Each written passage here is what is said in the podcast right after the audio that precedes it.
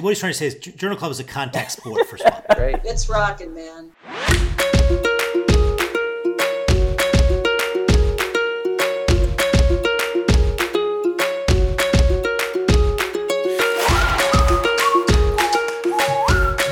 Welcome to Freely Filtered, the twice a month podcast that summarizes and pontificates on recent NephJC journal clubs. NephJC is the Twitter Nephrology Journal Club where nephrologists meet in social space to discuss the research and developments that are driving nephrology forward. This podcast is for educational and entertainment purposes only and is not intended to give medical advice.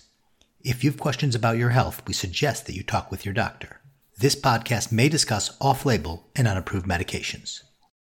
Hello, my name is Joel Topf, Kidney Boy on Twitter. Tonight, we have four members of the Filtrate plus two special guests. Dr. Kathleen Tuttle is a professor of medicine at the University of Washington. Katherine, please introduce yourself. Well, hello, everyone. It's a pleasure to be with you for this episode of Freely Filtered. I am also the executive director for research at Providence Healthcare, and I am a nephrologist and an endocrinologist who has studied diabetic kidney disease for uh, over three decades now, and it's an exciting time to finally have some breakthroughs that are going to make a difference for patients. You did two fellowships? Mm-hmm. Oh my God. And our second guest is Dr. Ian DeBoer. He's a professor of medicine in the University of Washington and associate director of the Kidney Research Institute. Ian, please introduce yourself. Sure. My name is Ian DeBoer. I'm a nephrologist and epidemiologist at the University of Washington in Seattle, Washington, and worked with Kathy and others, a really fabulous team on these KDIGO guidelines. And the Filtrate. Samira? Hi, everyone. My name is Samira Farouk. I'm a transplant hospital at Mount Sinai in New York City. I tweet at SS Farouk. Matt? Hi, everyone. I'm Matt Sparks. I'm a nephrologist at Duke University. Big fan of the renin angiotensin system, and now a tried and true Flozinator. Oh my God. and Jenny. My name is Jennie Lin. I'm a physician scientist at Northwestern University. I tweet at Jennie J. Lin. I'm not sure how it happened, but we uh, forgot to introduce Swapnil, who was also part of this podcast. The treatment of diabetic kidney disease advanced a lot in the 90s and the turn of the century with the recognition of the importance of albuminuria, the initiation of tight glycemic control, and the development and recognition of the importance of RAS inhibition. But following these advances, the next two decades were more remarkable for failures rather than successes. We went through the emotional roller coaster of bardoxolone, the it should work but it doesn't tribulations of ACE ARB combinations, and add direct renin inhibitors to that list. We had endothelin antagonists show promise but at the expense of adverse events and volume overload. And even the lessons of the 90s came back to bite us when we went too far, with both blood pressure and glycemic control backfiring when we pushed them to the extreme. But in the last few years, we have reached a new hope, with a number of new drugs being successful at pushing back the inevitable progression of CKD and lowering cardiovascular mortality in our patients. The puzzle that could not be cracked is finally yielding clues, and it feels like we are making progress. SGLT2 inhibitors, GLP 1 agonist, and as of last week, finerenone are rewriting the script on diabetic kidney disease. And into this Cambrian explosion of treatment options, KDIGO has published the first ever clinical practice guidelines on the management of diabetic kidney disease. When we set up NephJC, we were very specific about the scope of what we would cover. While journal clubs usually only cover original research, we recognize that our field is often moved by manuscripts that are not original articles. A perfect example of this was the Viewpoint article in JAMA in August of 2019 on the use of race in estimating GFR. Viewpoints are normally not discussed in journal clubs, but it was a document that represented a sentiment that is changing nephrology, and we are proud to showcase it at NephJC. Clinical practice guidelines are also documents that change the practice of nephrology, and we are excited to get an opportunity to kick the tires on the newest KDIGO guideline tonight. The guideline is divided into five chapters, and we are going to go over all five in detail. But first, we want to spend some time discussing how this remarkable document was assembled. So uh, these questions are probably primarily going to be for Katherine. So when did you get involved in the creation of, of these clinical practice guidelines? Well, to be honest with you, the history of the clinical practice guidelines in diabetes and CKD goes back to the National Kidney Foundation in KDOQI. And actually, Rob Nelson and I chaired the first guideline committee uh, that issued the first guideline on diabetes and CKD in 2007, which was before the KDIGO era. And in fact, that was the first set of guidelines that basically outlined exactly what you had said in terms of diagnosis as well as treatment of diabetic kidney disease and the specific recommendation to use a renin angiotensin system inhibitor, specifically an ACE inhibitor or an ARB for diabetic kidney disease. We also recommended the screening frequency uh, at least uh, annually in all patients with type 2 diabetes with both albuminuria and GFR. That was the first guideline that recommended annual GFR screening. And then uh, in patients with type 1 diabetes annually after five years of diabetes. And so that was actually the, if you will, the, the, the foundation uh, that, that really laid out what at that time was the best evidence for diagnosis and treatment that guideline was updated in 2012 after the intensive glycemic control studies came out that you alluded to, as well as intensive blood pressure control in ACCORD that showed no benefit and, in fact, harms from tighter glycemic control and tighter blood pressure control, especially in the subset with CKD.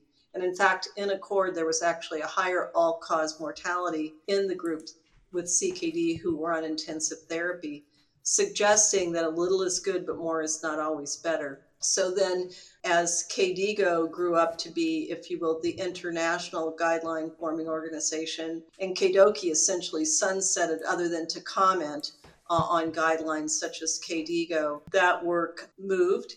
And really, as you said, Joel, until a year ago, there wasn't much to add to the work that we had done in 2007 as the data began to emerge, certainly for SGLT2 inhibitors that we're euphemistically calling flozins, as well as the GLP 1 receptor agonist data that came out of the cardiovascular outcome trials, it was clear that uh, we had, if you will, in a way, stumbled on new kidney protective medicines. So KDIGO then formed a committee to write a new guideline and primarily focuses on treatment. There have been no updates regarding uh, diagnosis or screening. What we published in 2007 still stands. So, what, what about the ADA? Do they have any CKD focus in, in the in the American Diabetic Association guidelines? They publish the ADA standards of care every year, and there is a section on what used to be called nephropathy. And actually, when we did KDOQI, we worked with them to change the terminology to diabetic kidney disease. And their guidelines are updated annually, which is fabulous uh, because they're much more real time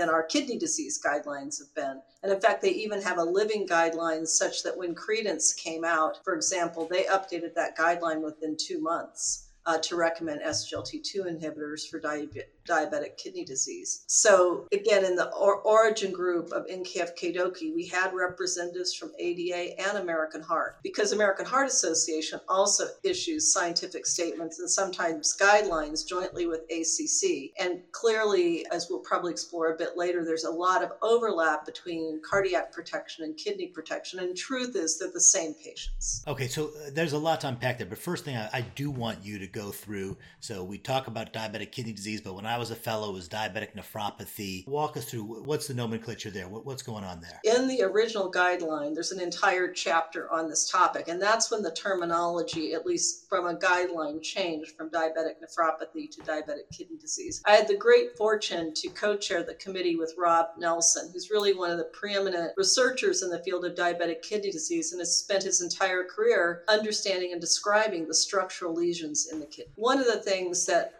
Rob was meticulous about was to explain that diabetic nephropathy in the traditional sense was a glomerulopathy characterized by specific pathological lesions, specifically mesangial expansion due to both matrix and cells, glomerular basement membrane thickening, and podocyte loss. But the truth is, as we have expanded our studies beyond very unique groups like the Pima Indians that he studies, or the type 1 diabetic patients that Mike Mauer studied who had classic glomerulopathy. We now know that most people with diabetes and CKD have other lesions that are not encapsulated in the classic glomerulopathy. So, in type 2 diabetes, about one third of biopsies in people who would be classified by albuminuria and GFR as having diabetic kidney disease don't have glomerular lesions and or they have a non-diabetic form of CKD. Among the people who have diabetic lesions, about a third have mixed lesions. That is, they have diabetic kidney disease, and I'll talk about what that is in a moment, plus they have another disease. So it may be a mix of IgA and diabetic kidney disease. And then in the people of pure diabetic kidney disease, we now understand that the tubular interstitium is a very important target of the pathology that is diabetes related. And it's a very inflammatory pathology characterized by inflammatory infiltrate, which leads to fibrosis. And actually, tubular fibrosis is a better correlate of GFR decline than glomerulosclerosis. But those are diabetic lesions not attributed to other conditions. And then there are also arteriolar lesions, particularly arteriolar hyalinosis that also contributes to loss of kidney function over time and would not have been encapsulated in the classic nephropathy definition. So, what we know now is people with diabetic kidney disease are diagnosed by albuminuria, low GFR, both. So, it's really CKD and diabetes. And unless you've done a kidney biopsy or you've done imaging that could give you a specific diagnosis like PKD, you really have no idea what they have.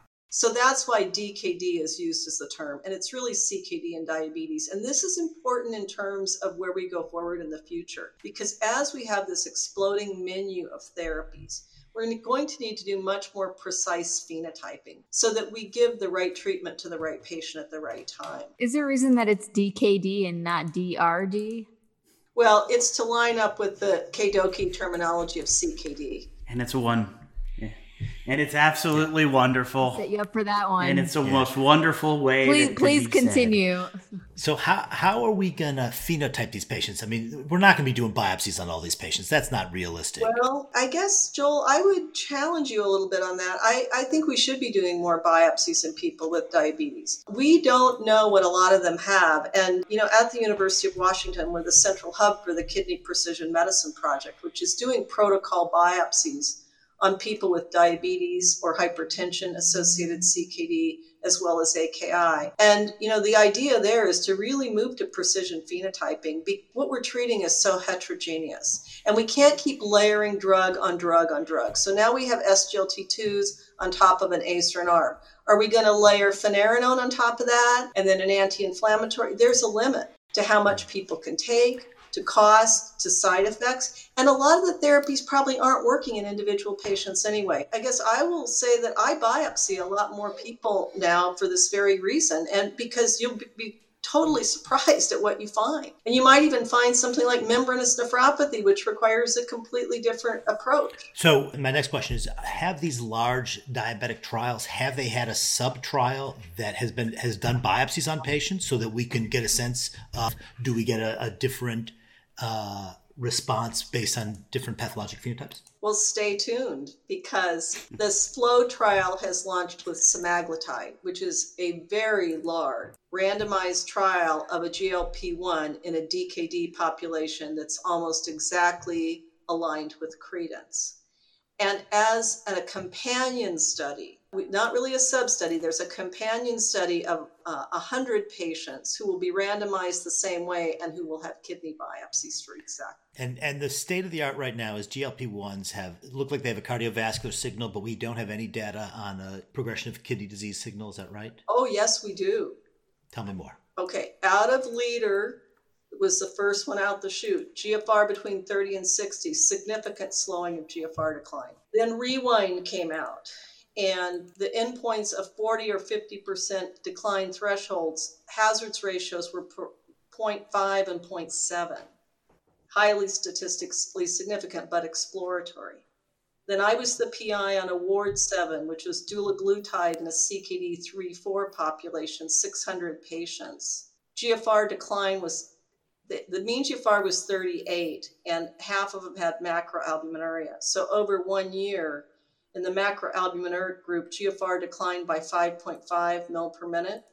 There was no decline with either a high or low dose of Dula. And then there's that's been published in, in Lancet. And then the exploratory analysis was looking at 40% decline or kidney failure defined by dialysis or transplant reduced by 50%. We had 60 events in 600 patients because in one year because it was such a high risk kidney disease population. So that was a uh, active comparator with insulin, so it's not due to glycemic control. But that was only 600 patients. Now, dulaglutide got the label down to a GFR of 15 because we included people down to kidney failure. And even in people who had CKD4, we had the same effect on the event rate. So that paper isn't published. That data was presented at both ADA and ASN last year, but the paper is uh, winding its way through a major medical journal. And actually, at ASN, I just presented a pooled analysis of the Sustain and Pioneer trials. So Pioneer was oral semaglutide in a CV outcome trial. And what we showed is that in the group with GFR of 30 to 60, the eGFR decline was slowed by 2 mil per minute per year.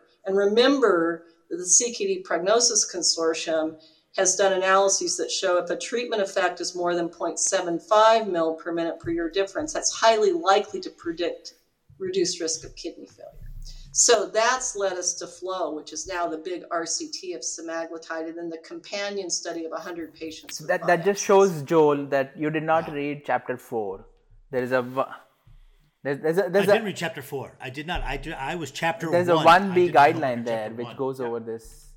You know, so so thank you for you know uh, saving me full disclosure i've been working at this for a long time and this this is exactly what i think about every day so i appreciate the chance to tell you a little more about what's in, you know, what's the movie playing in the background of those guideline recommendations. And, you know, the other thing too is that if you look at other fields where histology is so important in terms of driving disease progression, like in oncology, you have to have tissue. Look at what's happened in breast cancer. I was an intern a long time ago, 1982. The year AIDS broke in Chicago, Jenny, I was at Northwestern when all hell broke loose at that place. And oncology then was very hopeless. If a woman came in with breast cancer, you could tattoo dead on the forehead, whether they were young or old. And it was because we treated them all the same way Cytoxan, methotrexate, 5FU, and prednisone. But the outcomes were horrible because we overtreated patients who didn't need all of that and we killed them with the treatment. And we undertreated or gave them the wrong drug for what they really had with that cocktail of very non-specific therapies. And that's a perfect example where they got tissue and biomarkers, they were aggressive about clinical trials, and they customized therapy. So now, you know, you, you, that same lady that I saw in 1982 might just get a lumpectomy and have a great life and not be killed by Cytoxan. And, and then somebody young with an aggressive BRCA gene is going to get the full court press and a bone marrow transplant. We got to start thinking like that. The result is breast cancer mortality over my career gone down 50%. It's very hopeful. That has not been the case in kidney disease. It has not been survivable and hopeful. But now we have finally have therapies where we can move in that direction. So my personal opinion is that biopsies, biomarkers, and imaging needs to progress too. And that's again part of these projects that we're doing along with the biopsies is trying to advance imaging. So maybe someday we don't need a biopsy if we have good enough imaging and biomarkers. But that's where the field has to go if we really want to have the big impact. Love that. So if I could that's ask great. another uh, on that uh, on the CKD heterogeneity angle, you know, in some of these guideline statements, they say for GFR more than 30 use this drug, for example. Uh, so does the DKD umbrella include, say, someone with a GFR of 55 and no albuminuria, but with type 2 diabetes, like, you know, 3AA1 as well? Yes, so you know, really, DKD is mm-hmm. CKD and diabetes. So if GFR 55 is CKD stage 3A, were we harping too much on albuminuria? I had a question about this today, and say SGLT2 inhibitors have worked on a wide range of GFRs and uh, albuminuria. So maybe you know we need to be more aggressive on, all throughout diabetes and not not just look at the ones with albuminuria. Were some of these trials that you were referring to are, are some of the primary endpoints kidney related? The ones these are also are, are they all secondary endpoints? Okay, the CVOT the secondary. In award seven, they were secondary because it was a glucose lowering therapy. We were testing.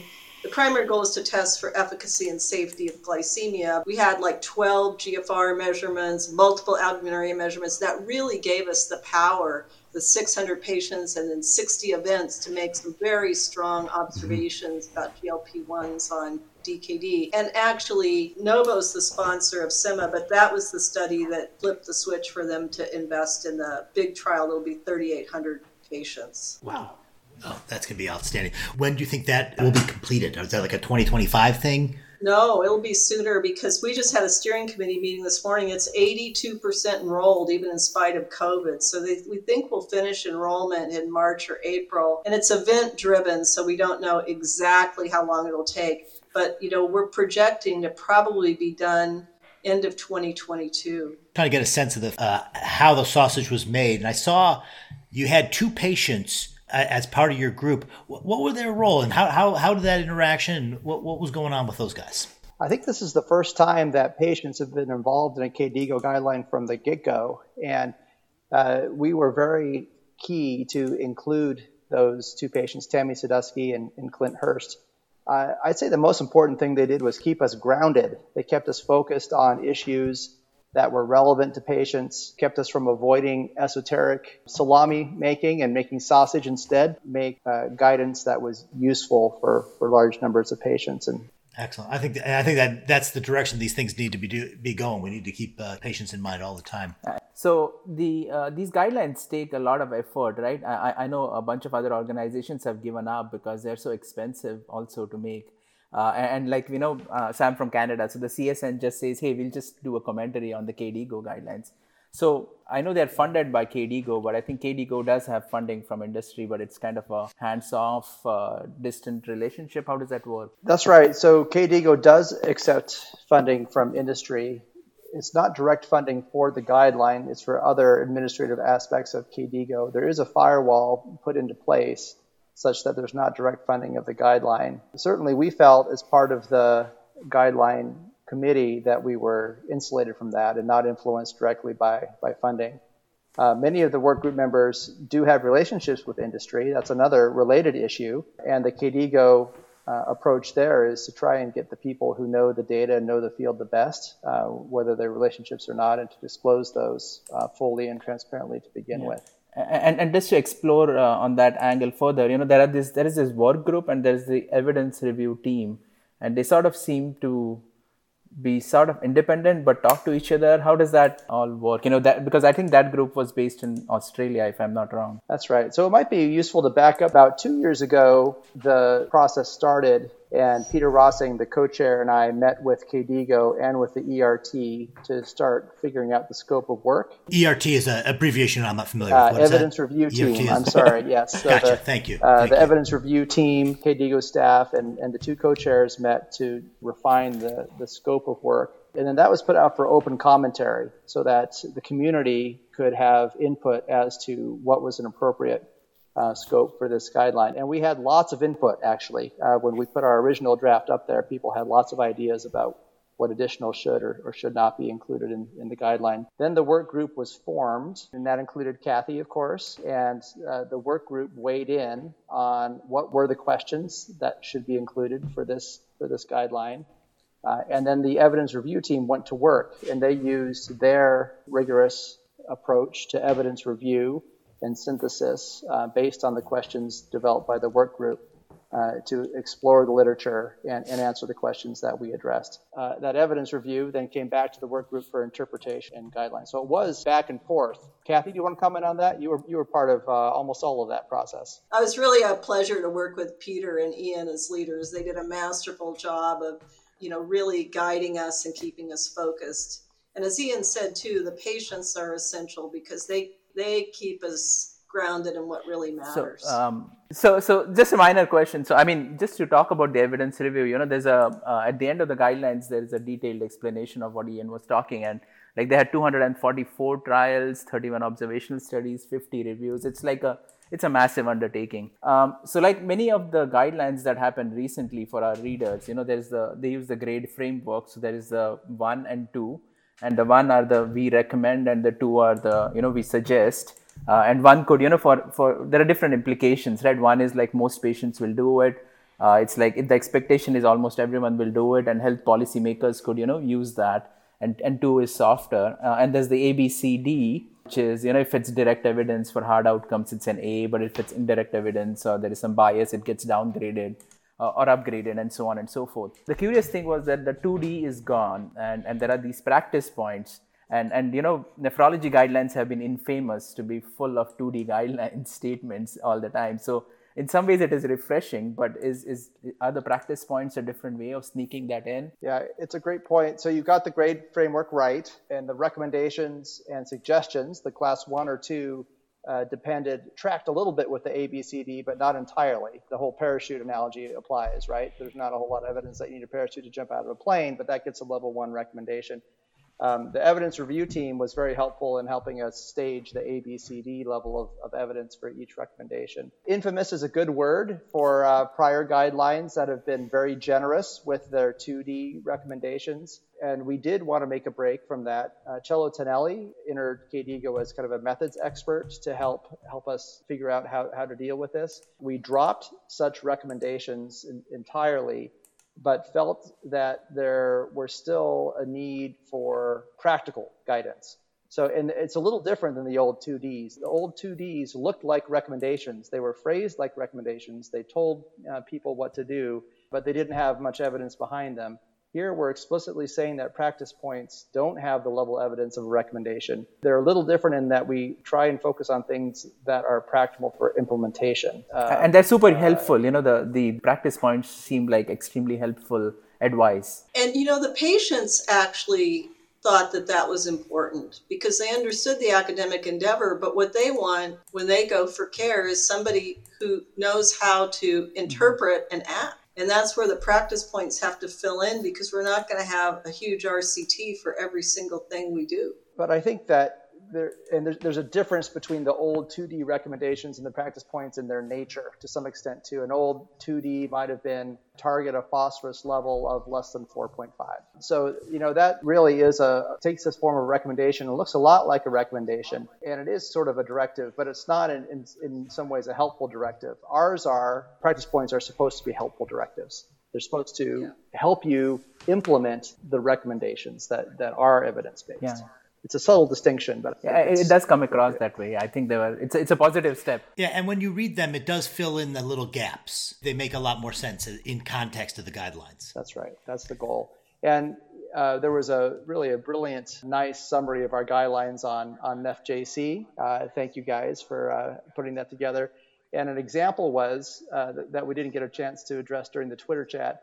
Uh, why is there no recommendation on a solid recommendation on not using dual RAS blockade, right? There's solid evidence. Yeah, I thought that would be like a 1A. It should be a 1A recommendation. Yeah. yeah. That was that was my I, that, I had that written as one of my it's, questions. It's yeah. a it's a great question and and the way we address that is the recommendation uh, class uh, 1B recommendation. There are also questions about why that's one's a 1B that we can. that was another one of my questions. You're taking up all my questions. I don't have nothing. First of all, uh, why not the dual RAS? Well, the, the 1B recommendation is to use an ACE or an ARB.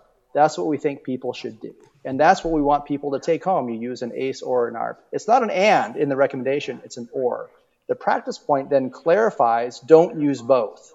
They kind of work together in that way.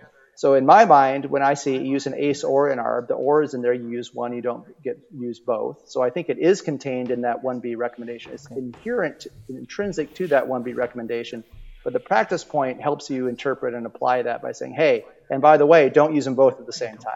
So that's that's an example of how the practice we use the practice points in my mind. And it diminishes the length of it too. That, that's right. It diminishes the length, and and so we didn't want these long recommendations. We wanted them all to be easily interpreted and easily applied, and and people to focus on what is the recommendation uh, and and then you know surround it with other guidance. Before we go into chapter one, I just wanted to get you know last week at ASN Kidney Week, Fidelio comes out. We got a new diabetic kidney disease drug, and it is not covered at all in this guideline.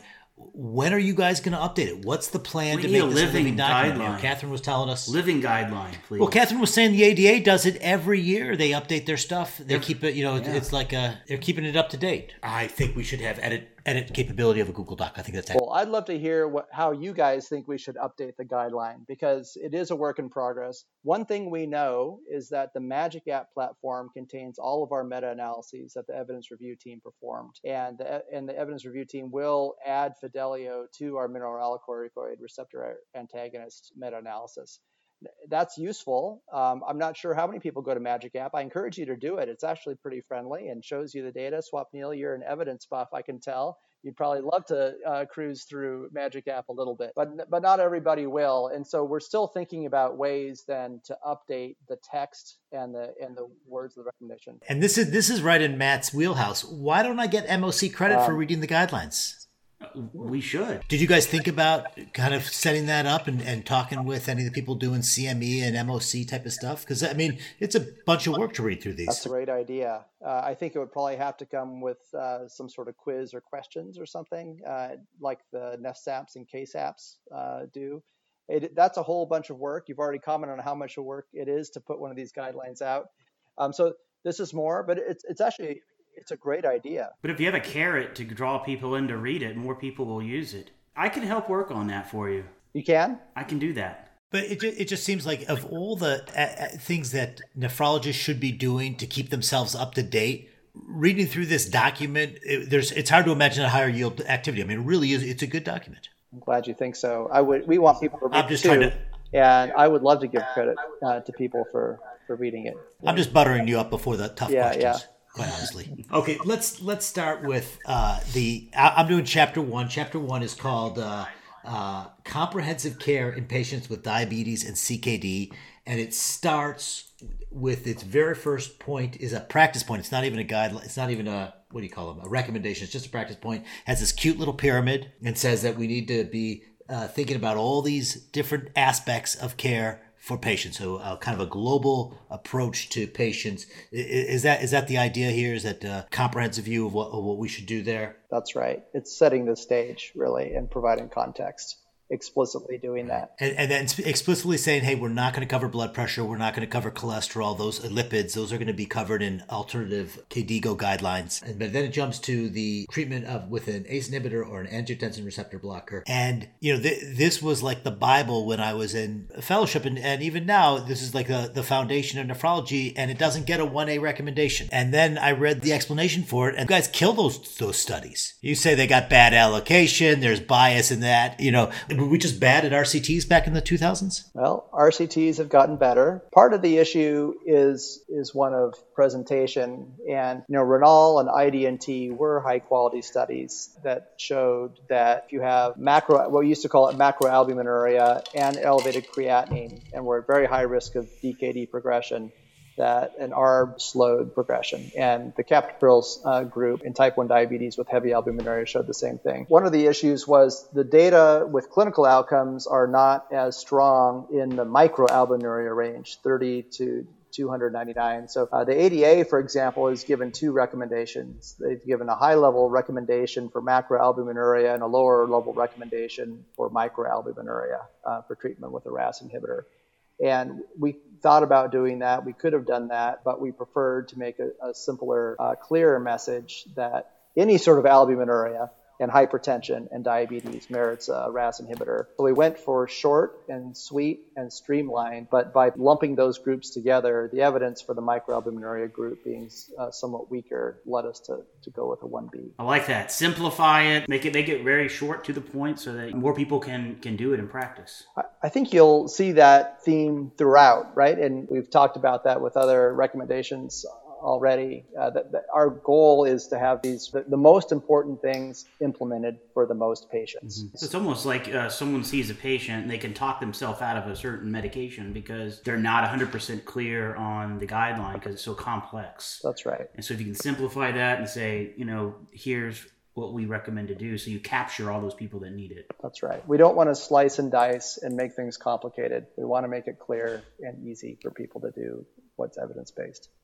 Mm-hmm. Well, and in fact, now that we have data on ACE ARB use two decades out, it's still abysmally low. And the fraction of people that are using all of the reasons, but making it easier is certainly one way to reduce the barriers to getting people on these therapies. And then you do give a very specific out that if patients don't have uh, measurable albuminuria, no need to use an ACE inhibitor, and that seems to follow the data that these drugs don't seem to be helpful beyond their blood pressure lowering in patients that don't have albuminuria. And then you guys wade into the hyperkalemia field, and this is just a practice point. It's not one of your guidelines, but said that recommend uh, using uh, taking steps to maintain the ACE and or the ARB in patients that develop hyperkalemia and kind of give people a menu of options there.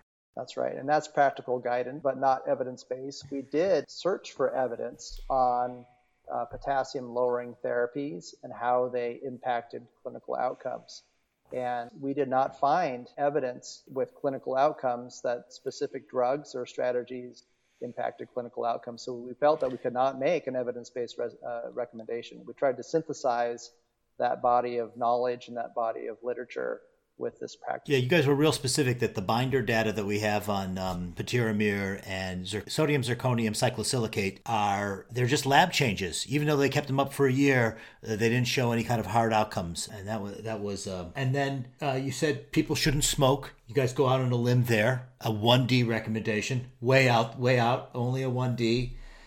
And Did you notice the practice point there too? There's another practice point about avoiding secondhand smoke. That's also not. Uh, that's a little bit more out on a limb. Most people don't talk about that, but there is observational evidence for that as well. You know, one of the things that we've seen in other KDIGO guidelines is they always point out uh, uh, questions for research, and uh, you guys don't have that. Is that right? No, they do. They do. Yeah. Oh, you do. Pardon me. They don't make okay. it into the executive summary. They're at the end of each of the chapters, so they're kind of hard to see. But there are some good and important. Yeah, uh, yeah. The, the other section that's just before that is also values and preferences. Uh, that's also you know it, it doesn't seem exciting, but I think I, I, I really liked some of the discussion there about you know cost and, and patient preferences and stuff like that, which is again it's kind of advice that goes beyond the headline recommendation, which is actually it makes for very useful reading. Right, and particularly useful for a worldwide audience. Mm-hmm. Applying healthcare to people with diabetes and CKD varies so much around the world, and uh, that's where the values and preferences often entered in. Our patients uh, had thoughts there as well in terms of how to uh, accommodate our recommendations. Before we move on to chapter two, can you tell us how the patient participants, uh, just at the very end of each chapter, um, made uh, their recommendations known to that chapter, chapter one? Like, what are some points that they uh, specifically helped uh, shape? And maybe that will help us figure out like what what's important to patients and while we're taking care of taking care of them. Yeah, that, that's a great question. I think that their insistence on evaluating the whole patient uh, was part of the reason that we started with this practice point. Their insistence on targeting uh, multiple aspects of care. So I think that was that was largely patient driven. Thinking about other issues, you know, in the discussion, in the decision about whether or not to have a, a, poorly evidence-based smoking recommendation, they were clear that they thought that was important to include a smoking recommendation. Those are the two examples I can think of for chapter one.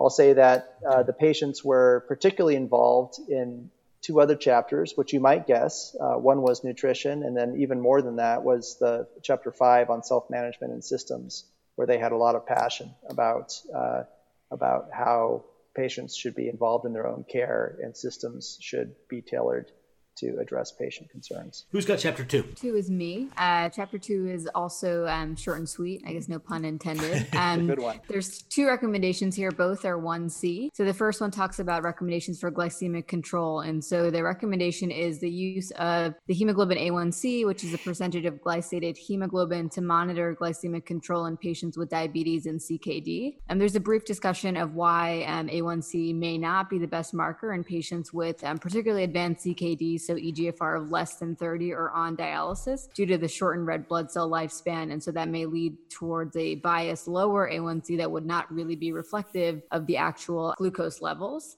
Um, and so for that reason, um, that's the, the 1C recommendation. And there are some alternatives to better glucose monitoring. And so the one that's specifically mentioned is the use of CGM or continuous glucose monitoring and the specific um, discussion is around how this might be used. And so, used in a short term fashion in the process of titrating medication to perhaps use for maybe um, i know in, in, practice these monitors um, can be on for about 10 days to two weeks at a time. And so i think this is something that can be considered. Um, a question that i had for um, for ian and, and dr tuttle um, was did you consider including discussion of other um, markers such as fructosamine or glycated albumin? From very little that i know about it i know the data is not really great that they're better but what are your thoughts on using those as replacements for the a1c if there's concern concern of inaccuracy. I actually led writing of that chapter. In fact, there, we did a very detailed analysis of fructosamine. Basically, the long and short of it is there's not a lot of data but they're either no better or worse than A1C in terms of fidelity to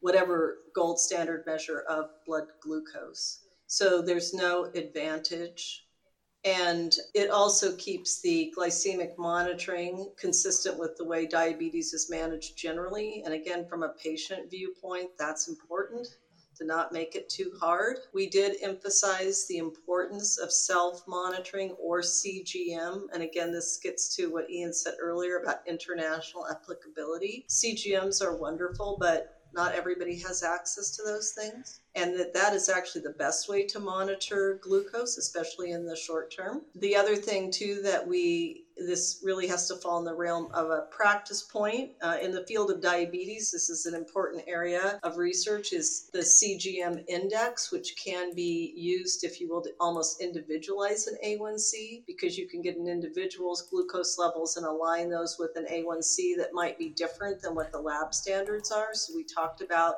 as a practice point that that would be a way to further refine the monitoring. The other thing, too, is besides red cell turnover, there are a number of factors that can affect A1C. And actually, depending on the assay and the conditions of the patient, things like acidosis and carbamylation, even CKD itself can tend to raise A1C because that's a glycated, advanced glycation end product. So, in an individual patient, we really have no idea how accurate the A1C is. It could be on the money it could be too high or it could be too low. So we ended up making the recommendation that we did because there's really nothing better than A1C, but we emphasize complementing it with some direct measure of blood glucose, especially in people on insulin.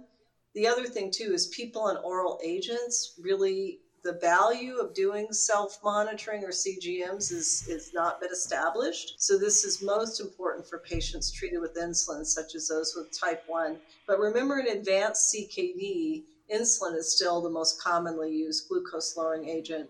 Uh, one, because there are side effects or contraindications with many of the oral agents with low GFR. The probably the biggest one, of course, is hypoglycemia. And insulin is is something that we can titrate on a day-to-day basis, but it does come with some burdens. But it's important since so many people are treated with insulin to give we, we felt it was important to provide whatever evidence possible on how to monitor glycemia. I guess I missed the memo that nephrologists didn't take care of diabetes because even when I was a young nephrologist, which came after being an endocrinologist, that was in our wheelhouse. And you know what's become clear, especially with the newer glucose lowering agents, is a lot of nephrologists feel it's like not in their wheelhouse and they are a little intimidated about adjusting glucose lowering therapies. And I think we have to get over that. We have to get back to our roots. So many of our patients have diabetes, more than half actually. So we have more proportional diabetes and nephrology practices than endocrine practices. Oh my gosh. Wait, wait. Can we rewind that? Can we, can we just re say that? There's a higher fraction of diabetic patients than an endocrinologist deals with? Yeah endocrinologists basically see type 1s and rarely type 2s and the practices are filled with other weird rare endocrine things. Just to be honest with you when i'm doing nephrology i see more diabetic patients than when i'm in the endocrine clinic. And so that's something nephrologists are going to have to look in the mirror and say diabetes is our problem. It is our disease. So background to the guideline is we felt it was important to emphasize the management of diabetes, meaning glycemia, as well as all the other stuff that we are going to talk about. And part of it is mo- appropriate monitoring in order to guide therapy. Katherine, this this continuous glucose monitoring, it's a, you use it for 10 day stretches, is that right? lots of different monitors now, but yeah it's typically they're 10 days or a few weeks. Some are going out longer now, three or four weeks and that technology is just rapidly emerging. Even during the time we were doing the guidelines, we had to change them because the technology was moving so quickly. I just want to get a sense like how, how do you use this technology? When do you when do you use it? Why do you use it? I think there are a number of times you can use it. One is when uh, you think that you may have a patient where the hemoglobin A1C isn't representing their uh, their their true average glucose. And as Kathy said, uh, on average, hemoglobin A1C was pretty good, but there's a huge cloud around that, and plenty of people are biased high or, or biased low. And if if their finger sticks and their symptoms aren't lining up with the hemoglobin A1C, it's wise to get a, a CGM and just compare the estimated CGM that's derived from the mean measured glucose to what you get in the lab. And you can see whether that patient is someone who's biased low or, or high in terms of their hemoglobin A1C. Another time to do it is for people who are getting a lot of hypoglycemia, where they have a lot of glycemic variability, and you need to titrate their medications, usually insulin, uh, in terms of the, the, the, types of insulin and time of day that you administer it to avoid that hypoglycemia to try and even things out because there's no way to get at the variability throughout the day in glucose from a hemoglobin A1C measurement. It just doesn't cut it. You've got to you've got to get real glucose data. So those are probably the two most most frequent ones. And this is still a technology that nephrologists don't know much about, and I think it'll stay that way for a little longer. But these technologies are advancing very quickly, as Kathy said. Medicare covers these CGM devices uh, for Medicare patients, and we're going to see them continue to expand. And it, you know, we don't have the data we'd like yet about how to apply continuous glucose monitoring to dialysis patients and advanced CKD patients, but it's very promising because of, of the limitations to hemoglobin A1C that exist. We badly need something else. And this is where the promise is. Well, and just as a practical point, treating a lot of people with diabetes and advanced CKD is I have many people who are on a pump CGM combination, which works extraordinarily well. They love it. And you know, people with type 1 diabetes, one of my several of my patients who've had pancreas transplants that end up failing, when offered a new pancreas, they actually prefer the CGM and pump. So, you know, it's it's actually a real advance in terms of you know, an organ replacement therapy that has high patient acceptance because it works so well. We don't have data on outcomes, but do we have uh, data that uh, these things are valid in dialysis patients? Uh, you know, they the, the glucose they values they give are, are are better, probably better than the hemoglobin A1C and stuff. We do have data that there's that they read true values of glucose in in dialysis patients in advanced CKD. There's one exception, and that's PD patients treated with icodextrin, uh, which can interfere with um, with some of the CGM meters, not not all of them. The outcomes data we have are not in CKD patients. They're from type 1 diabetes trials, which show that using uh, CGM real time, and there are two modes. One is blinded, where you collect the data and you look at it after you've uh, you collected it. The other one is real time, whereas Kathy was alluding to, you can then titrate your ther- patient can titrate their therapies as they see their glucose trajectories. And with that real time CGM mode, in type 1 diabetes, trials have shown that you can lower um, uh, hemoglobin A1C, you can improve glycemic control without increasing hypoglycemia. That's the extent of our outcome data uh, in 2020. But more studies are underway. So I'll finish up the chapter here. Um, so the second recommendation is about uh, targets um, in these patients, and uh, so the recommendation is um, an individualized A1C target ranging from 6.5 to 8 percent in patients with diabetes and CKD not treated with dialysis. And so as we were discussing earlier about the varying pathologies in patients with diabetes and CKD, similarly their A1C should be individualized. And um, I really liked Figure three, which uh, kind of shows different factors to consider when you're trying to decide which end of that range should you be on, closer to 6.5 or closer to 8. And those factors included a propensity of treatment to cause hypoglycemia, as well as resources to treat that, patient's hypoglycemia awareness. We know that some patients may have a higher or lower awareness of this, their overall life expectancy, presence of comorbidities, the presence of macrovascular complications, um, the severity of CKD. And so the more severe the CKD, the more your target should go maybe towards the 8% range. So that kind of wraps up chapter two. I don't know if um, our authors had anything else to add. Sir, I think you got that pretty well. I mean, it gets to balancing benefits and risks. And, you know, somebody with early CKD, type 1 diabetes, without a lot of hypoglycemia, unless there's a reason not to, follow the usual guidelines because there are many benefits to glycemic control that may not be kidney related, especially in those patients, like prevention of retinopathy progression.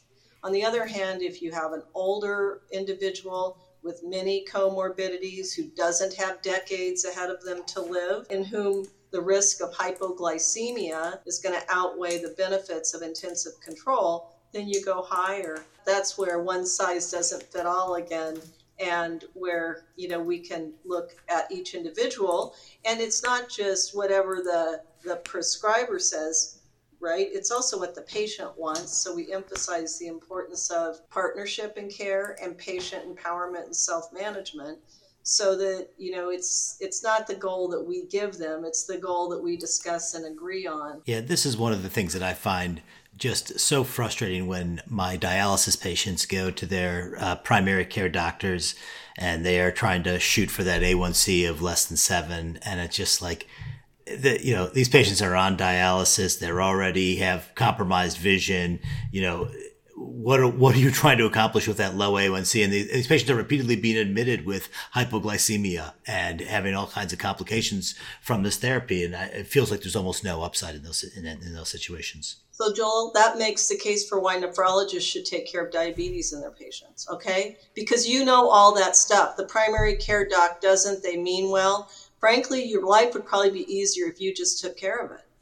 Eh, you know, even from a your your own burden, and the patients would be happier. Part of it is the absurdity of medicine is that these family practitioners are getting graded by the fraction of patients that they can get their to hemoglobin A1C target, right? Like they they are being really pushed and it's just it it ends up being harmful to my patients. Yeah, and that reinforces these clinical practice guidelines are guidelines that are meant to be applied individually. They're not meant to be standards of care and healthcare metrics. They're, those are different things. Excellent. Anybody else have any other comments on the on chapter two that they want to make? Okay, who's got three? That would be me. Compared to the other chapters, this was a little bit more fun for me to uh, dive into in the lifestyle chapter. Uh, so I thought it would be nice fodder definitely for the podcast. Uh, but there are two main topics driving the recommendations uh, in this section. The first one is uh, related to diet, and then the second is physical activity. So that's what we are talking about when we refer to lifestyle. Starting with the physical activity, because kind of like with smoking, right, it's intuitive that you do want to promote exercise in patients. And so patients with CKD and diabetes are advised to exercise at moderate intensity for a cumulative duration of 150 minutes per week. And uh, that type of exercise also in, could include walking, is kind of what I understand. It doesn't have to necessarily be at the gym. And the uh, practice point 3.22 is basically to avoid sedentary behavior. So that seems um, be fairly uh, self-explanatory. There was something in practice point one under that. There's a recommendation to consider age and ethnic background. I was wondering what that was referring to in the context of exercise? That's a good question. I think the overriding goal here is to try and promote physical activity, but understand that it needs to be within the the abilities of, of each individual patient uh, for, for safety. And you, you can't ask somebody with mobility uh, limitations to go out and, and necessarily walk 150 minutes a week. So it's just uh, a caution, um, and of course, older age is higher risk of falls, et cetera, and, and, and, higher risk of frailty. So that needs to be taken into account. Ethnicity, I'm not sure. I'm not sure, sure. why ethnicity is in there. It's a it's a good point. Kathy? Well, I guess my thought about that is I think acknowledging different cultures have different preferences for what they like to do. Uh, some cultures like to dance. Some cultures like to walk. Maybe people who live on the islands swim. You know, I think I think it was meant in the sense of honoring different traditions and cultures. What does the literature of exercise and diabetes look like? Is it are they looking at hard outcomes like mortality and amputations and what have you, or is it uh, is it softer outcomes? Almost all softer outcomes. Lifestyle studies are really hard to do with hard outcomes. It's just hard to get changes in, in behavior, right? Like right. it's just hard to get yeah. patients to do the thing. We all feel that these are critical, but they're critical when behaviors are maintained over years and decades. Uh, and how do you do a, an RCT that maintains separation and, and lifestyle for, for decades? It's just so hard to do. So intermediate outcomes are really the focus, and, and there are there are evidence, uh, even in the CKD literature, of improved intermediate outcomes with uh, with exercise. But it's hard to make uh, high quality recommendations based on those outcomes. And Ian is certainly the epidemiologist, but there's strong epidemiologic data that supports physical activity as something that promotes longevity generally and not exclusive to any group, but I don't think it excludes uh, people with kidney disease. So. I'm so so concerned about reverse causality there. Like people that feel better exercise more and they were going to live longer anyway, right? They were just less sick to begin with. It's just Makes makes me worried about that data. Right and and so we I think we discussed observational data in in the um, guideline, but it's not really used uh, to evaluate uh, evidence or, or make strengthened recommendations. Okay, so moving on to diet, one of the first practice points uh, was encouraging people to incorporate more plant based food items, and then having less processed meat, refined carbs, and sweetened beverages. And then uh, there were two main recommendations that were in the 2D category, and that is to limit protein intake to 0.8 grams per kilogram per day if you have CKD, and less than two grams of sodium per day. So one of my questions was, you know, kind of thinking about the context of the practice point of encouraging more plant-based items in the diet.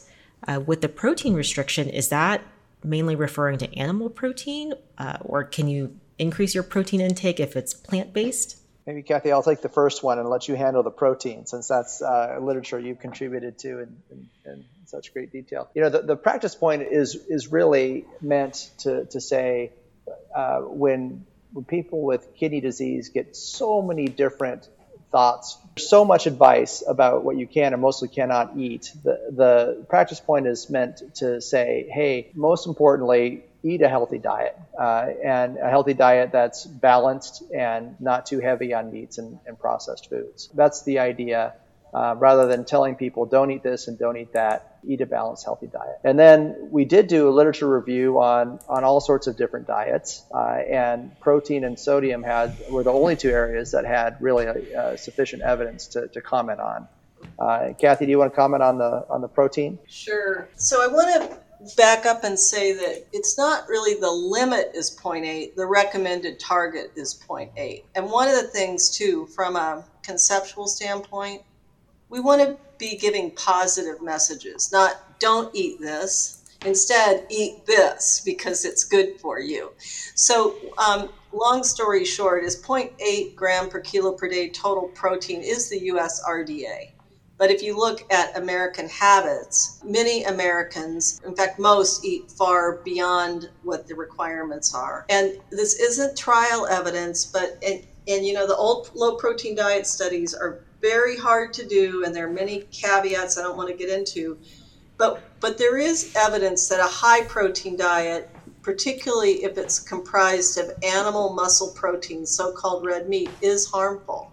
And those are epi studies because we're not going to do a clinical trial of something that hurts people. We're not going to test whether smoking causes lung cancer. But you know, there's an abundance of evidence that high red meat diets are associated with all-cause mortality, with cardiovascular disease. In the kidney literature, you know, there haven't been the measurements like we've had for cardiovascular disease, but you know, if you look at, you know, of course, the old Brenner lab data, the high protein diets, you know, were used to accelerate every form of kidney disease in experimental models. So, you know, you buy it or you don't. But the truth is that because we, we, we in humans are not going to have the hard data that we need on dietary protein, why, why recommend eating more than people need? So we say meet the RDA. And then on the available evidence, weak as it is, it turns out that if you hit the RDA level, or maybe slightly lower, 0.6 to 0.8, there are benefits on intermediate outcomes like albuminuria, maybe GFR, depending on the study that you look at. So we recommended eat the healthy amount, enough, but not too much, but not a restriction, because again, we want to shift the emphasis to do things that are good, not avoid things that are bad. So we've said eat the right amount, don't eat too much, eat good food, eat plants, don't eat too much. With regard to the plant based diets, again, trial based evidence, we're not going to have rigorous outcomes data. But the truth is, if you look at things that we think drive kidney disease progression, like blood pressure, in fact, we've published on this that if you look at the amino acid composition, we've actually done detailed studies that in patients who have a plant based diet and there's a different amino acid profile in blood in people who eat more plants than animal meat that those amino acids are actually associated with lower blood pressures, for example. Like threonine huh, is associated with a lower blood pressure, whereas alanine is associated with a higher blood pressure. And animals have more alanine than threonine? That's that, that's what it comes down to? Well, depends on the source, right? But in general, yes. So weird. So one of the focuses of the, of the practice guidelines is to be practical. So what um, I think it's still very challenging is a 0.8 uh, grams per kilogram is not the most friendly way to tell anyone anything. Is there uh, a way that both of you would you know, describe this to a patient so they can understand it? There is a table and a figure in the guideline that shows uh, animal and plant sources of protein and, and lays out how much uh, protein various representative foods have. And there's a there's a picture of a plate with food portions as well, with different kinds of plates.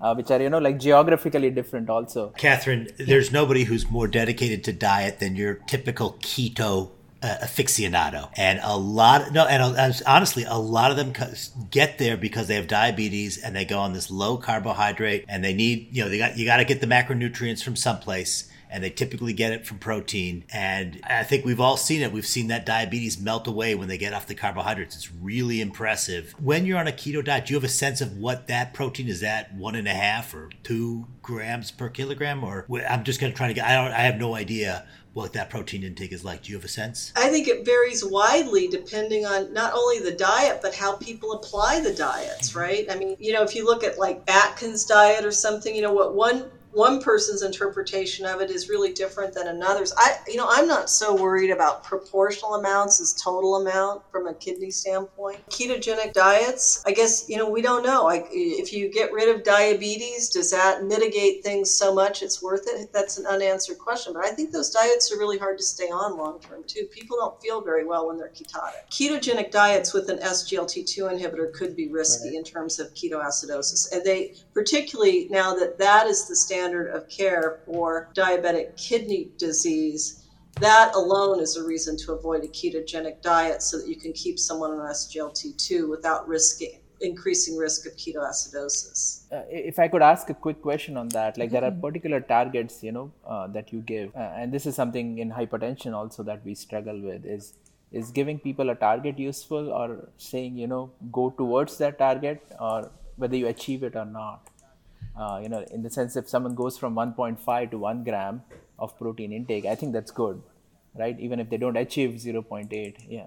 None of these things are all or nothing. I mean, we've said in general that's a goal, but you know, we'll take progress over perfection, right? The uh, the sodium goal is kind of your standard uh, uh, generic sodium goal that everybody adopts is two gram sodium diet. But when you have the big epidemiologic studies, the that you curve for sodium intake quite a bit higher than two grams, right? Uh, the the nadir, the lowest mortality, is like three and a half, or how do we get to two grams? Yeah, this one stuff. The the nadir in the J is lower, I believe. I thought it was near two or even below two. Could be remembering the data incorrectly. You know, the, the this is essentially a borrowed uh, target, and uh, another thought that we had we, we were all for simple we were all for direct Another thing that we tried to do was not put out mixed messages.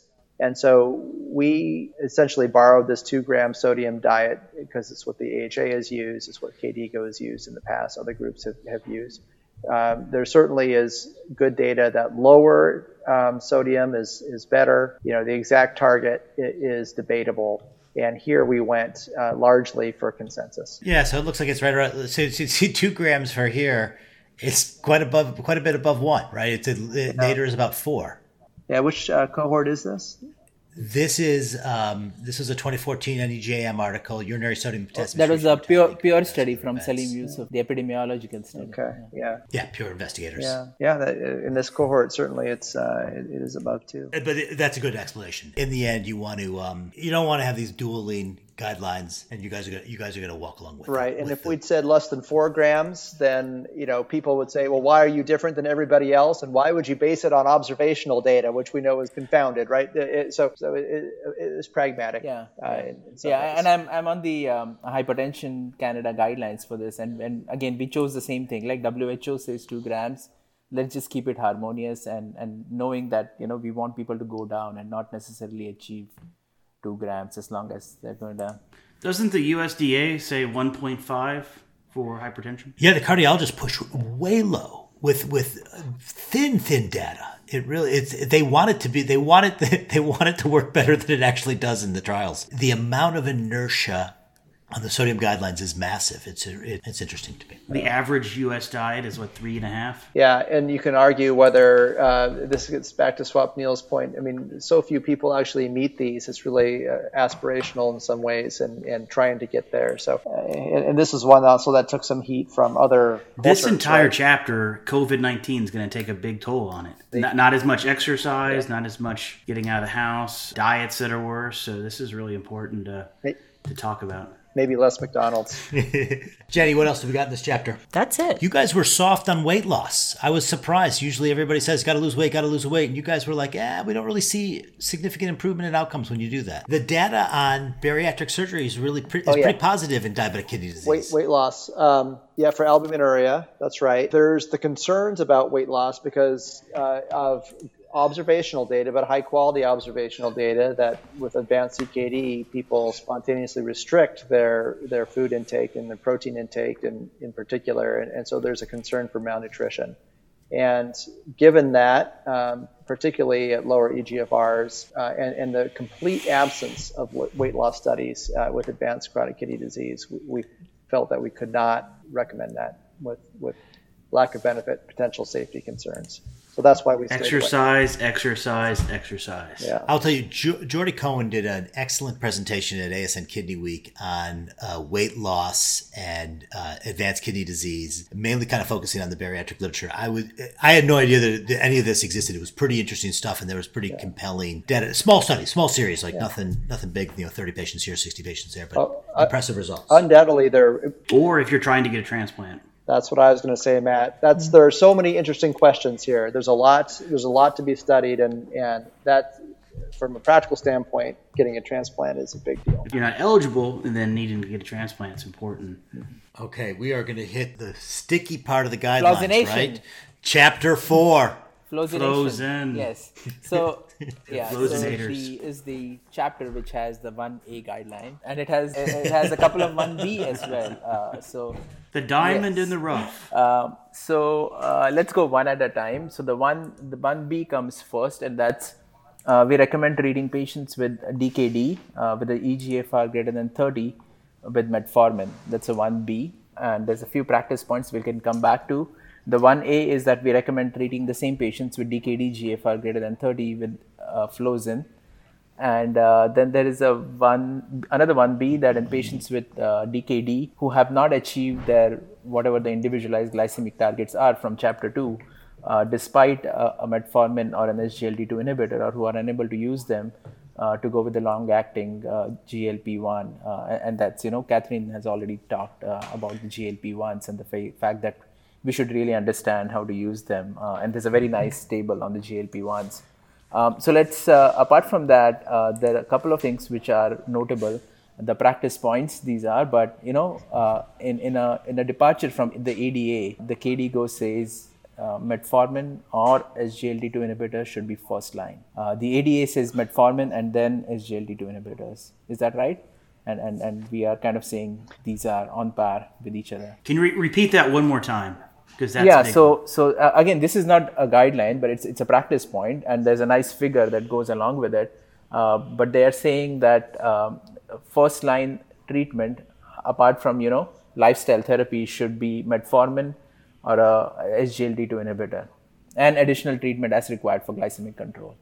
So uh, so SGLT2 inhibitors first line for for DKD for anyone with CKD and diabetes with the GFR greater than 30. Yeah. So I was on the ADA professional practice committee. I think from 2016 to 2019, they make the ADA standards of care recommendations, and that I think the first SGLT2 inhibitor came out and recommendation came out in 2018 or 2019.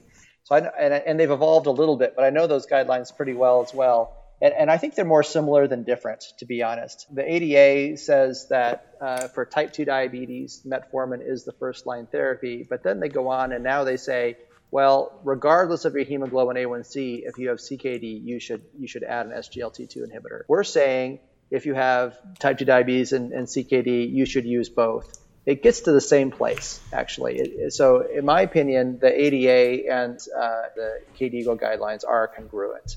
Um, that most patients should be on both if you have an EGFR more than 30. Okay, so- well, and Ian, I totally agree with you. And remember, they're going to see new onset diabetes. ADA is addressing that. KDIGO is really not addressing the person with new onset diabetes because new on, people with new onset diabetes don't usually have kidney disease. They can, but not typically. That's right. So we're more concerned, and we have some practice points around this about transitioning people on to, to SGLT2 inhibitors who are already on other background therapies. Yeah. So, so before we go there, if I could, you know, we like controversy. We like, you know, to make things a little bit more uh, fun.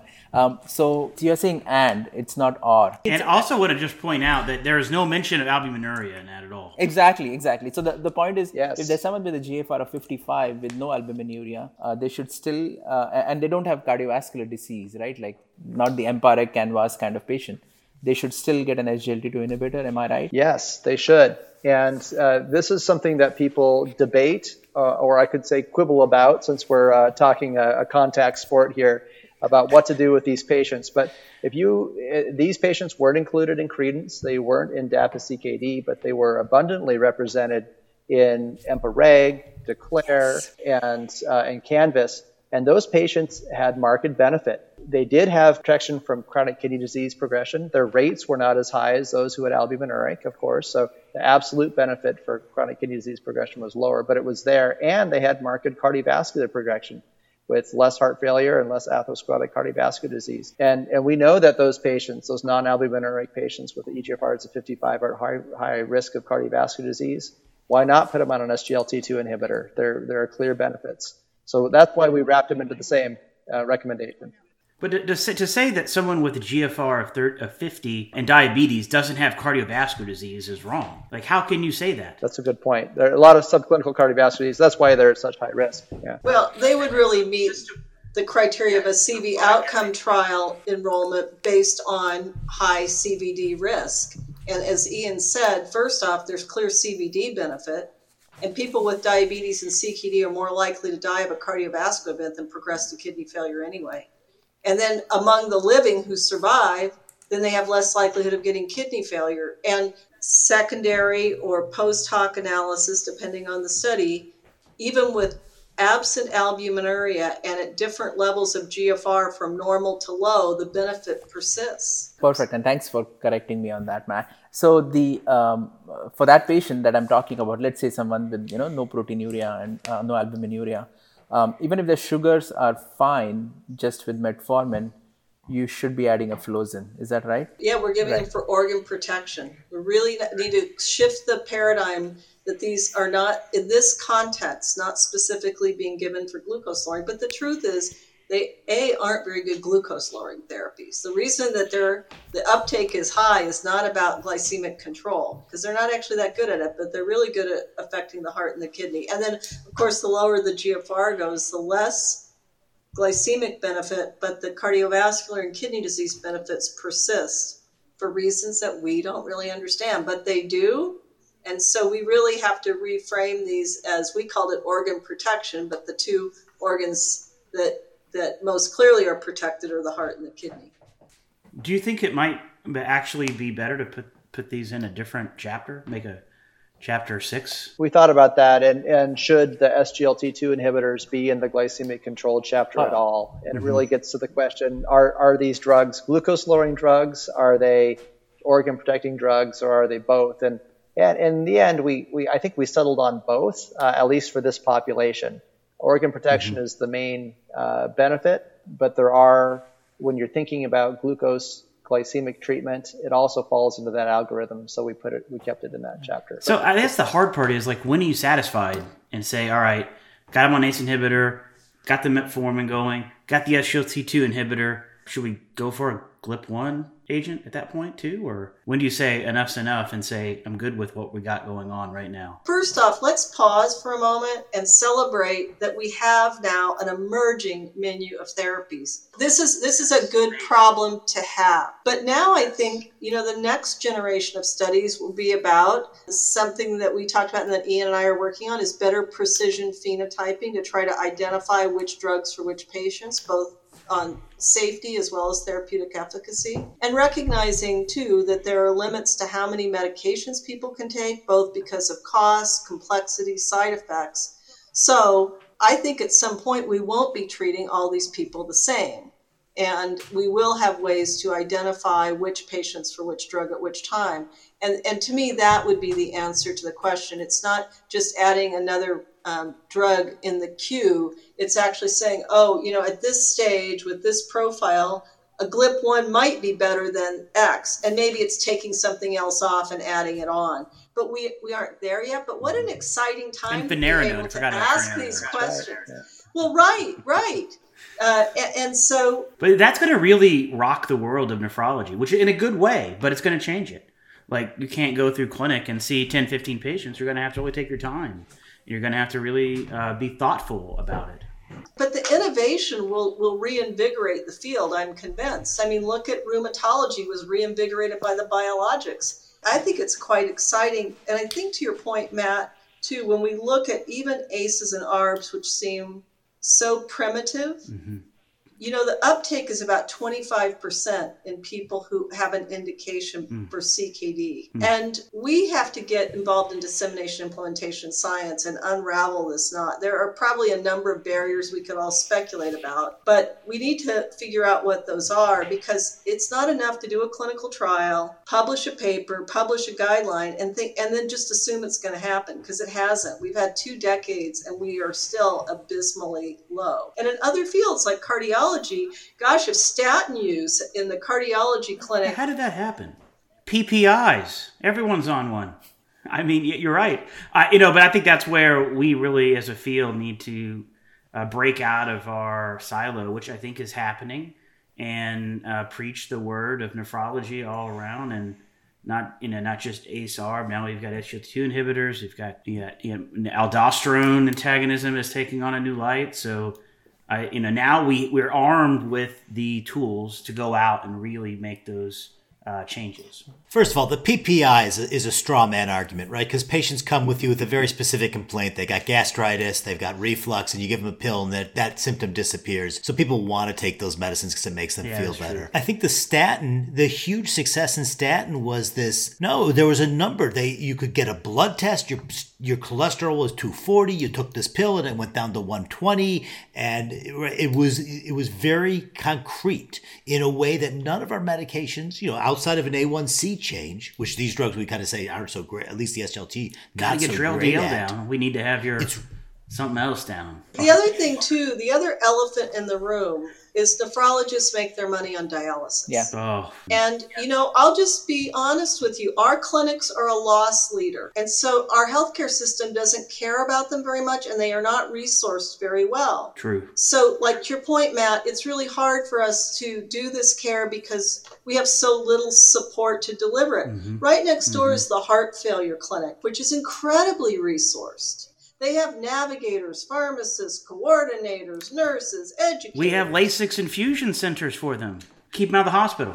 And I'm all for it, but let's learn from that. And I think that it's going to have there will have to be a policy change because I want to respect the nephrologist in that I think most people get up every day wanting to do the best they can but they can't stay in business if they lose money in their clinic. And so I think there have to be changes in how we resource and value this care, whatever it is. I am no expert on health policy, but I'm not really excited about population health management. It's done exactly zero for nephrology. You know, I think that advancing American kidney health is helpful, but we have to go beyond kidney choices, which is about preparing for failure. It's about preparing for kidney failure. I think that should be plan B. Plan A should be prevent kidney failure. But we've got to resource that that can be can get paid enough to deliver the service and that's the elephant in the room because my guess is that most people would be happy to do it if they could stay in business doing it. Uh, on that note, uh, Christos uh, Argyropoulos has a great thread on Twitter about fact that dialysis is going to go down and we should really be looking at the economics closely. But but leaving that apart, um, you know, I've been trying to say, hey, the flozins are not blood sugar drugs; they're organ protection drugs, and and don't be scared about using them. To my fellow nephrologists, but but maybe I, that's not enough right? Like like you said we are we should get comfortable treating diabetes. And, and i have not explored right? I have not touched the other. I'm scared of touching the other i'll be honest of touching the other other drugs afraid of reducing their sulfonylurea or, or metformin or what have you. But but we should yeah we should we should be you're absolutely right we should be brave and we should embrace those things um, but you you know what as nephrologists, we do things that are much more complicated, difficult, and potentially risky. And so I know that we can step it up and do this. Mm-hmm. But, you know, I hope people will embrace it's fun to learn something new and something that helps people. We embrace a, a, a serum sodium of, uh, of 100. So, so there's a there's a nice figure, figure 20, which which shows all the other options. Uh, the wheel, the wheel is really nice about you know patient options and and you know you know if they if certain thing is more important then these drugs would be more important there's there's a guidance guidance about I, yeah I, I, do have a, I do have a question. Metformin gets this rarefied place. It gets the first line as therapy. And I guess we have the UK PDS trial that showed a mortality benefit, or was it just a is that is it a mortality benefit with metformin? Yeah, and more, what was it being compared to? It was a cardiovascular benefit. It was yeah. a MACE kind of benefit. That's right. Yeah. So UKPDS compared metformin to a, a conservative diet-based approach in a pretty small group of, of patients, but it found uh, decrease in MI, decrease in total microvascular uh, complications. This was in people with type 2 diabetes and less than a year's duration uh, at the entry to the trial. Um, and so it does work. And this is an, you know, diabetes is an international problem. 700 million people with type 2 diabetes or total diabetes expected uh, was that 2045? I can't remember my stats now, uh, Kathy. 476 million last year, 700 million 2045, and the International Diabetes Federation has been doing these projections since 2000, and they're always too low. They have to keep increasing yeah. them. So these are conservative estimates. That's right. So, you know, worldwide, metformin is uh, an inexpensive, cheap, and effective way to uh, not only lower glucose, but also prevent diabetes complications over the long term. And UKPDS was a long term study. And, uh, you know, there have been nice subgroup analyses of the SGLT2 inhibitor trials. Their benefits are, are observed with or without background metformin treatment. But the majority of patients in these trials were treated with metformin uh, background. That's where we have the most data, and it's a logical approach, I think, uh, to, to use both. There are some gray zones. Uh, I see patients in clinic who, for whatever reason, have had type 2 diabetes for many years, and now they're off meds and their hemoglobin A1C is 5.9%. And I believe it because their lab glucoses are also 110 milligrams per deciliter. Off of therapy. Uh, and you can ask in those patients, well, do you really need metformin and SGLT2 inhibitor? Should you start one? Should you start both? Uh, that's a gray zone. We don't have a lot of data for those uh, for those patients, and then we have to exercise some some judgment. But it's never possible for a guideline to fit every individual patient. Yeah, and there's there's a lot of uh, there are many useful practice points. That's all I'll say about you know what to do when you start them and and uh, how to go about uh, doing stuff. Maybe I can briefly touch on the GFR aspect. Like just to emphasize, you can start them about a GFR of 30 uh, but you ride it all the way down to dialysis. Is that right? Yeah, and that's based on uh, both Credence and DAPA CKD uh, trials use that protocol. It's not been rigorously tested, but since that was what was applied in the trials that worked, that's what I think we should should go with. Uh, and DAPA CKD went um, down to 25, and I'm told EMPA is going down to for 20. initiation. Yeah, so so yeah. again, this will be off label, of course, but uh, is that somewhere that you would be comfortable going uh, with time? As more and more data come out? I think the first point to make is that the threshold of 30 was arbitrary to begin with, right? And uh, some people are, are scared, therefore, for starting at 30 or 31 or 32, but you shouldn't be. So even in that range, you should go for it. And the reason um, that we don't have uh, initiate treatment in lower ranges is, is not because of a safety issue like it is for metformin and metabolic acidosis. It's because of an absence of data issue. Uh, and so if you're on the border, uh, certainly don't don't worry. Now, the the threshold of 30, I hope will go down over time. And DAPA CKD, of course, pushed it down to 25. EMPA kidney, as you said, is going down to 20. So I, I think that over time that that threshold for initiation will be reevaluated, and you know that that's a good thing. And on October 2nd, at least in the US, the FDA gave DAPA breakthrough therapy status, which means they're expediting, fast tracking it to uh, a new indication approval.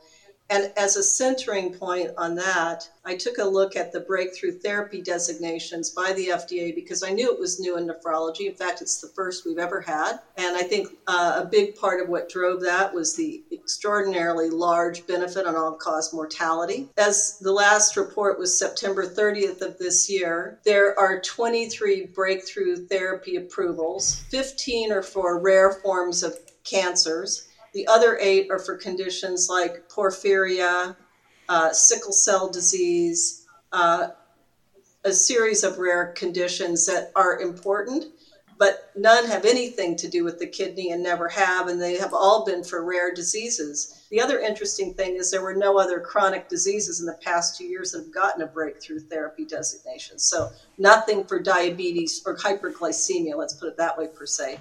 Nothing for risk factors. So uh, for nephrology, this is the first time we've ever had a drug reach breakthrough therapy status, and it's distinguished by uh, being the only one for a major chronic disease that affects millions of people worldwide. Well, it's time to flosinate. Uh, I, I agree. Uh, the evidence is strong. Uh, we need to implement uh, these these drugs to people for whom they have. Some people would even call it 1A. Some people will call it 1A. Uh, and we need others to implement it too. We need to guide our primary care colleagues to, uh, to feel comfortable doing this because that's the only way um, that, uh, that is, are going to get spread into practice sufficiently. And what I hope we see in not too many years is people coming into clinic uh, on an SGLT2 inhibitor along with an ACE or an ARB um, and their metformin as well, and asking what's the next therapy uh, that we figured out, whether that's finerenone or other things that are in the pipeline and, and perhaps tailored to a precision phenotype, as Kathy suggested. Ian, one other really important thing that's implicit in what you said is remember, we know from the CV outcome trials, these drugs also prevent kidney disease. So they prevent kidney disease, and among people who have it, they reduce death, cardiovascular events, and kidney failure. That is the real win for patients. And back to the increasing burden of diabetes with 700 million people projected by 2045, we've got to really bend the curve because even if we dramatically reduce incident rates, with the total number of people with diabetes, this is still an enormous problem. But we now actually have a tool that we can use to begin to work in that direction. Well, now we're uh, out of business, Kathy. We don't have any dialysis patients anymore because they haven't progressed, and now the CKD has been prevented altogether. That's a good thing, I suppose. Yeah, from your lips to God's ears. We'd love to see that. Yeah. Okay, chapter five. Matt, I heard that I heard that this is an epic chapter, very long. It's very important chapter, and I tell you, when I say chapter, I say this from the executive summary. Okay, and that's what I go for. That's what I, I thought. Ian spent the most time editing I hope. And uh, but it, it's still very important, and I think that it probably should have been chapter one uh, if the patient voice had had their way. And and the reason why I say that it's it's about the improving of self management through education programs, and really uh, if you can't get that across, then you're really not going to have any success in any therapy that you give. Uh, and they break it down to face to face, group based, or even digital self management programs. And I really like the fact that they talk about accounting for cultural issues, uh, cognitive impairment, uh, geographical factors. So I think really thinking comprehensively about how you talk to patients and how you try to empower them to take take care of their own life and figure out you know, what are some strategies? And that might be group uh, therapy to try to talk to other people and what their strategies were, uh, or it might be uh, to engage in a digital platform, which uh, I think they're really emerging right now. Now, the recommendation levels on some of these are are not quite as high, and I think just as we talked before, it's harder to uh, study these. These are very complex, and there's a lot of different inputs uh, to them. Um, but I think you know if you want to if you want to get your therapy to take uh, root and be utilized used, you you have to have this uh, approach. That is the the, the juxt of the of chapter five. Yeah, absolutely. And this is where our patients really were incredibly passionate about uh, emphasizing how they need to be involved in their own care and in health systems. So you nailed it. And, and there, there is evidence. I, I was actually surprised. This is not an area of research uh, for me, but there are um, uh, trials that have uh, looked at self management interventions and shown improvement, at least in intermediate outcomes. Uh, and, and that's why we felt comfortable giving a recommendation here. The health systems aspect of it is also very important. And to reach enough patients, really there does need to be structure to health systems um, to promote adequate care. So we did it. We got through uh, the guidelines. This was awesome. I really thank you guys for coming. Uh, I'm fired did, up. I'm fired up. We have a we have a section at the end of the podcast where people get to talk about anything that they want to promote. Um, we're gonna we'll we'll do a couple of us so you can get a sense of what it feels like. And if you guys don't have anything, that's fine. But if you want if you if you want to talk about anything, you got it. Okay, Jennie, what do you got? so I think originally we were talking about potentially doing a kidney zoo secretion series, right? Do you have something on the kidney zoo? Yeah. So my favorite part about the kidney so for those of you who haven't gotten a chance to tune in to that particular session of ASN, it was basically looking through uh, animal kidney physiology of different species and how they might actually inform our understanding of novel therapeutic strategies for human kidney disease. And so, um, one of the uh, ones that I was uh, really interested in uh, was actually from uh, Jackson Laboratory in Maine.